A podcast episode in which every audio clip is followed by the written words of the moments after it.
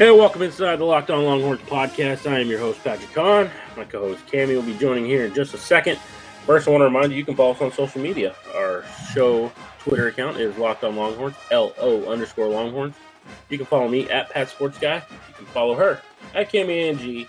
Also, please give a rating and subscribe. It helps find help other Longhorn fans find our podcast. Cami, happy St. Me Day. Happy St. Patrick's Day, Patrick. Yeah, one of my favorite days of the year. You know, I, I feel like it's my day. I'm Irish, and it's my day. It's the way it works. Well, um, considering what's going on, what are you actually going to do for your me day today? I'm probably gonna crack open a bottle of Jameson whiskey, Irish Irish whiskey on on Saint Me Day. I like you know, it. You know who's not having a good St. Patrick's Day though? Who? New England Patriots fans. Oh yeah, and they actually have nowhere to go to drown their sorrows either. Exactly, so- that's where I'm going. I mean, they don't have anywhere to go drink because everything's closed. yeah, I was Ah, kind of I was kind of shocked about that. yeah, but so- considering we've had literally no sports news over the past week besides um, postponements and cancellations and things like that, it has been a crazy past day or so for the NFL. Yes, it has a lot of free agency. You know, it's it's really funny. And before we get into free agency talk, Kimmy, what are, what are you doing for St. Patrick's Day? How are you celebrating with the social distancing, staying isolated? What are you going to Well, I have been actually staying isolated since about Sunday. I haven't really gone anywhere except the grocery store, and that's been a mess in itself. So I'm trying to stay away from that. But um, Austin's actually having a meeting right now. I believe that started around 11 a.m. today to determine whether they're going to follow suit with Dallas and Houston and close their bars and restaurants um, or just hours or things like that. So I don't know if there's anywhere to go today for St. Patrick's Day. I'm not sure if I want to, but I do plan to somehow have some green beer to celebrate. There you go. All right, Cami. So I was looking in through Twitter and I came across an exchange. Being that it is Twitter Tuesday, I thought we'd go to Twitter and see that Brian Carrington and Jay Valai had a little funny exchange on Twitter. Did you see it? Oh, yeah. One's a Texans fan, the one's a Cowboys fan. So those are always fun exchanges. They are fun exchanges. So I just I thought that was pretty funny, seeing as how um, you know, Coach Valai, Valay, I don't know how you say his name. I'll figure it out. Essentially calling Carrington Stephen A. Carrington. Told him to shut up, be a Texans fan, and watch his Cowboys do work. Yeah, I'm actually going to take Jay's side here, and I've actually seen a lot of that on both on Twitter and Facebook over the past 24 hours. I guess since the Hopkins trade or whatever you want to call that. But it seems like a lot of people are trying to jump ship from the Texans bandwagon, jokingly so, probably. But I think Jay's just having fun here and taking a shot at Brian Carrington whenever he can. Obviously, there's a lot of respect between the two, but um, it's been fun to watch so far. It definitely has been fun. And it's, you know, it's a source of entertainment right now with everything that's going on. So let's jump into a little NFL free agency talk. Uh, former Longhorns defensive tackle Hassan Ridgeway got a new contract. He actually um, re-signed with the Eagles on a one-year deal. So they actually uh, went ahead and locked him up right before he was able to negotiate with other teams. But um, he's a rotational defensive tackle. He provides plenty of upside behind uh, Fletcher Cox and Malik Jackson and Philly. So um, I think this was a great uh, re-signing for the Eagles. I mean, he looked promising last season before suffering an ankle injury. Um, he played in seven games with the Eagles last season. And he even started a few games due to their um, injuries. So he provides um, high upside depth, like I mentioned. He's not necessarily a starter at this point. Um, but yeah, I think he can actually revitalize his career in Philadelphia as long as he can remain healthy. Yeah, I thought he was a guy that would actually get an opportunity to test the market, but good on Philadelphia to keep him in house. They need, you know, they obviously need interior help. There are a lot of teams out there needing interior help, but you know, you can pick up guys in the draft that's really going to help him out. But that was a good spot for him. But coming up next, we're going to get into a little more free agency talk, plus Sam Ehlinger's progression coming right up. All right, Cami. So we were talking a little free agency before that for our first break, and the other news I wanted to get into was how is Case Keenum signing with Cleveland going to change what teams what teams might do with Colt McCoy? You know, it, it was rumored that he would go to Cleveland, back to Cleveland. Now they signed Keenum because of you know Keenum has a history with the new head coach Stefanski. So what does that mean for Colt McCoy now?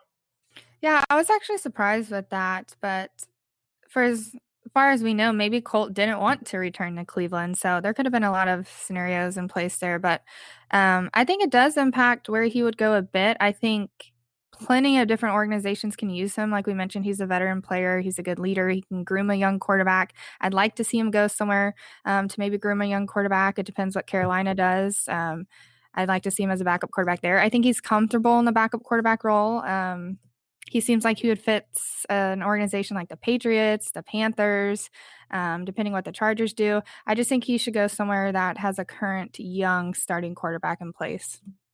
Yeah, you know it's difficult when you try to figure out where he's going to go. Uh, there's so many spots, but I think he's a quality backup in in a in a, a league where you don't even have 32 quality starters. I think it's good to have a good backup like Colt McCoy. He provides a lot of you know upside. Very smart, high football IQ. Like you said, he can help groom. So that's really going to help him along the way wherever he goes. But I want to talk about another Texas quarterback in Sam Ehlinger. My and favorite. Your favorite, absolutely. And Pro Football Focus uh, recently tweeted out his rankings for the last three seasons, and and does that kind of go in with what you thought of him about how he's done since becoming a freshman and taking over for Shane Buechele?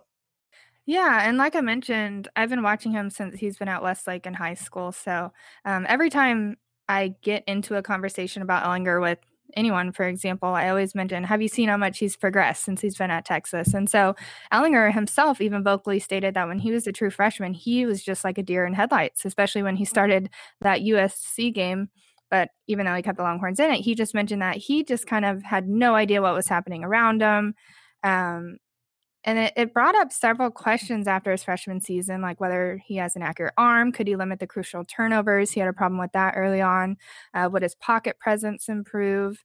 Um, but there was just several questions surrounding him, even though he brought that physical style of play and obviously competitive nature that showed a lot of promise. There's still a lot of questions. But like you mentioned, PFF actually released his season grades, and the drastic development from his freshman to sophomore year uh, was eye popping. In 2017, um, it was at 66.4, his season grade, which was 61st um, in the nation. And then in 2018, it improved to 85.7, which was 13th. And then 2019 was actually his highest grade at 90.2, and that was sixth in the nation. So, obviously, the hype understandably surrounds him as he heads into his senior season. I think if he continues to develop, um, as history obviously portrays, then he can obviously be a legitimate Heisman Trophy contender in 2020. But um, I definitely do agree with obviously all of the media right now saying he's without a doubt the top overall player returning in the Big 12 and has the ability, I think, to finish his collegiate career as one of the top quarterbacks in the nation. Yeah, you definitely have to like his his progression. But real quick, I am I recently had a conversation with Trevor Sikkema of the Draft Network, and I asked him about Sam Ehlinger's draft stock and, and where he thinks he can go and how he can progress. And this is what Trev had to say. How high do you think Sam Ehlinger could be next season? I know you're not really into watching those guys yet, but what what have you liked so far about him? Mean, he's kind of a big game player, right? I mean, he's he's in, but he's he's going to be in kind of that like Jake Fromm mold where you realize he doesn't have the best arm.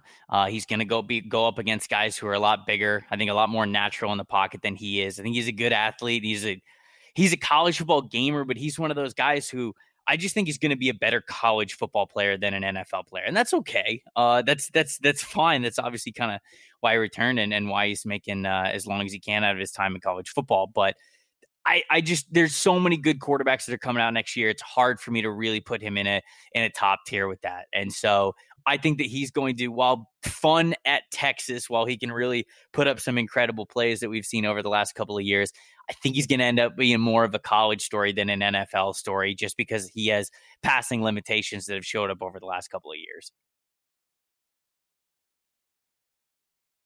All right, Cami. Do you, so, do you agree that he is on that Jake Fromm line where he's probably a really good quarterback in college, but less so at the NFL level?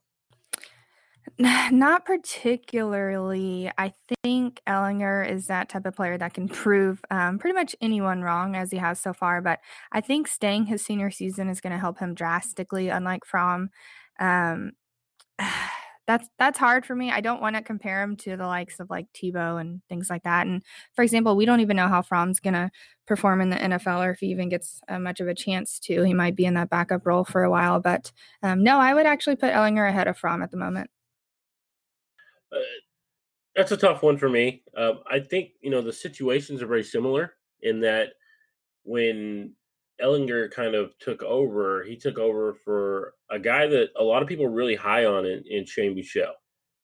You know, people thought that he might be the next big Texas quarterback, right?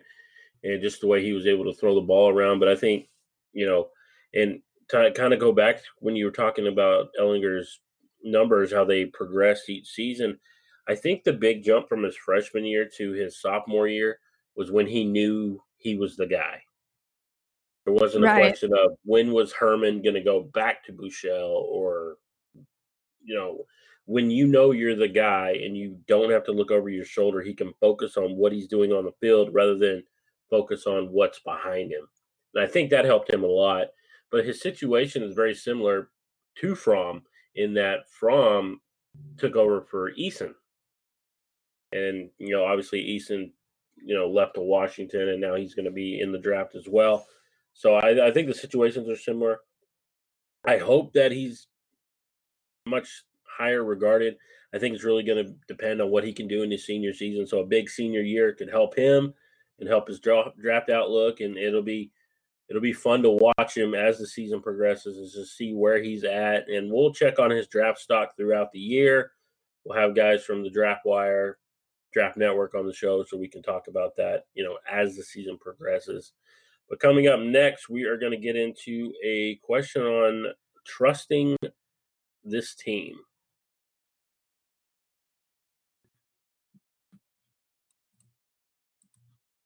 All right, Cami. So it's Twitter Tuesday, and we got a couple questions here. And the first one I'm going to break into two parts. Question is, which side do you trust the most? Oh, I'm going to go ahead and say that I trust the offense most here. I just think they have too many weapons. Obviously, a very talented quarterback that we just uh, went into detail about that I trust, and a backfield that I believe will take a major step forward this season. Although they have a ton of weapons at their disposal, I'm curious to see how the new coaching staff kind of meshes them together on the field. But I'm just not sold enough on our defensive unit yet to pick them here. I feel like they have a lot to prove after how they looked last season. So I, I kind of had to pick the offensive side of the ball right here.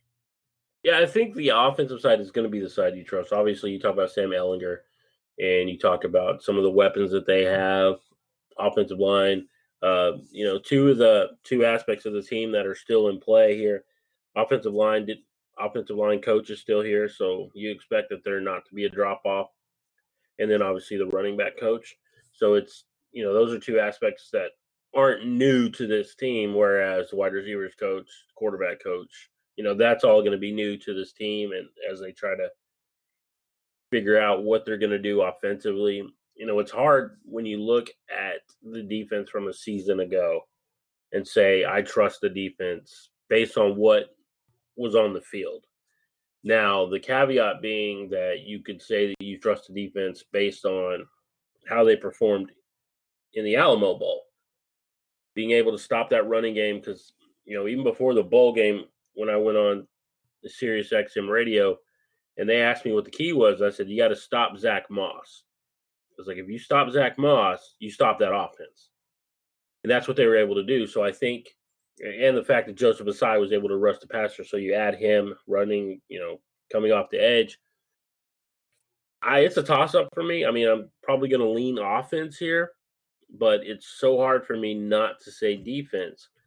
But if I was to say which unit do you trust the least out of the three? So offense, defense, special teams. Which one would you say you are the least confident in? Uh, I'm.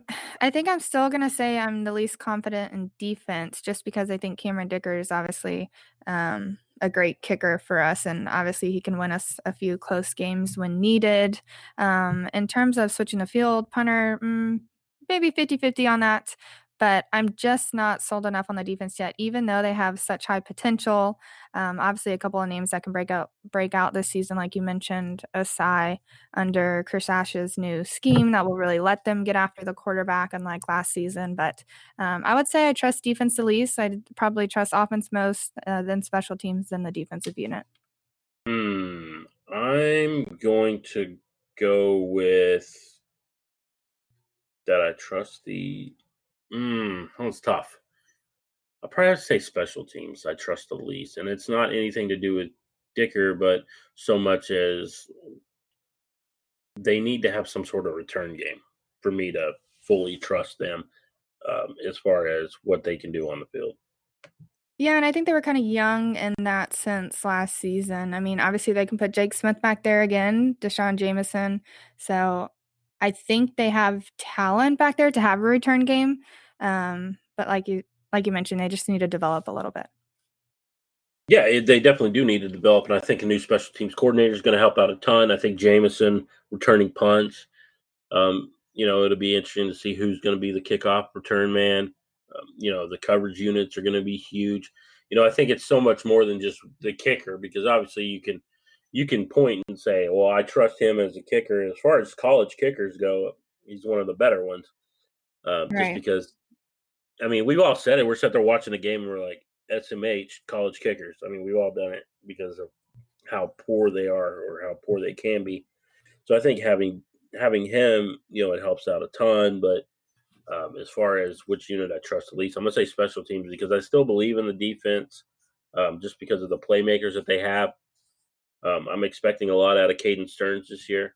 I think that mm-hmm. he can mm-hmm. return to his freshman years, how he played that year. Um, and then obviously you have Deshaun Overshown moving to linebacker, Ossai coming off the edge. I'm excited about the young guys coming in. So that's why I would say special teams and put defense at number two as far as my trust factor goes. Interesting. Uh, yeah, I think the defense and special teams are pretty close. Yeah, I think it's it's a coin flip. I think. Uh, let's see here. Next question. Which games are you going to be attending, and will you be wearing burnt orange? Well, I'm probably not going to be wearing burnt orange. Um, oh man, I usually attend most Texas home games, and I definitely wear my fair share of burnt orange. But in terms of the games I'm most excited for, I would say LSU. I'm definitely trying to get there for that game. I haven't actually watched a game down there yet. So that's what I'm looking forward to the most. Um, obviously, Texas Oklahoma is one circled on everyone's calendar each year. Um, let's see what home game I would be most excited to go to would probably be, I would say Baylor or Oklahoma State. I'm probably going to lean Baylor here. I'm very curious to see how they um, turn around after Rhule left. So um, I don't know. I got to most some games. What are you most I, excited for? All right. So as far as wearing burnt orange, probably not. I'll probably wearing some Longhorns wire or locked on Longhorns gear. So probably do that. I'm looking forward to the game in Baton Rouge. I think that's going to be a fun one. I've never been to Baton Rouge to watch a football game. I hear that it's one of the best college experiences out there. Uh, Red River Rivalry at the Texas State Fairgrounds. That's going to be fun. I've never been to that game either.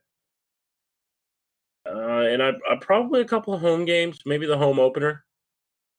Check out that game, um, and then probably a couple more that I'll be I'll be coming to to to check out the Texas Longhorns. That's probably gonna do it for me as far as that. I know the the two ones that I have circled on my calendar, are obviously LSU and and then against Oklahoma. You mean you don't have Texas Tech circled? That's a long drive to Lubbock, Texas. but um, do you want to inform the listeners of your previous team? My previous team. Anybody knows me as I'm a Texas Tech guy. Yeah. Well, I grew up in Lubbock, Texas, so that's my hometown. We can pretend you're a Longhorns fan now. I cover Longhorns, so that's you know, It's funny because I've talked to other podcast hosts who are covering a team that they are not associated with, and they they all tell me the same thing. It's very hard not to root for the team that you're covering because obviously it's more fun when they win. Yeah, I can imagine. I mean, I could understand covering all different um, types of teams, like maybe a conference or an entire like obviously the NFL or something like that, where you're covering several teams, I think that would be much easier. But if I had to cover someone, for example, like Tech or Oklahoma or West Virginia or something like that, when I'm a pretty hard diehard Longhorns fan, I don't know if I could do it. So props to you. Yeah. It's the career path I've chosen and and I am not regretting it one bit. Okay, so here's last question of the day. It's coming. This is my question for you. Mm-hmm. Um, what is one sporting event? Okay, let me change that. What's one college football game, non Texas related, that you would love to watch? Like to be a part of, to be there? Ooh. Hmm.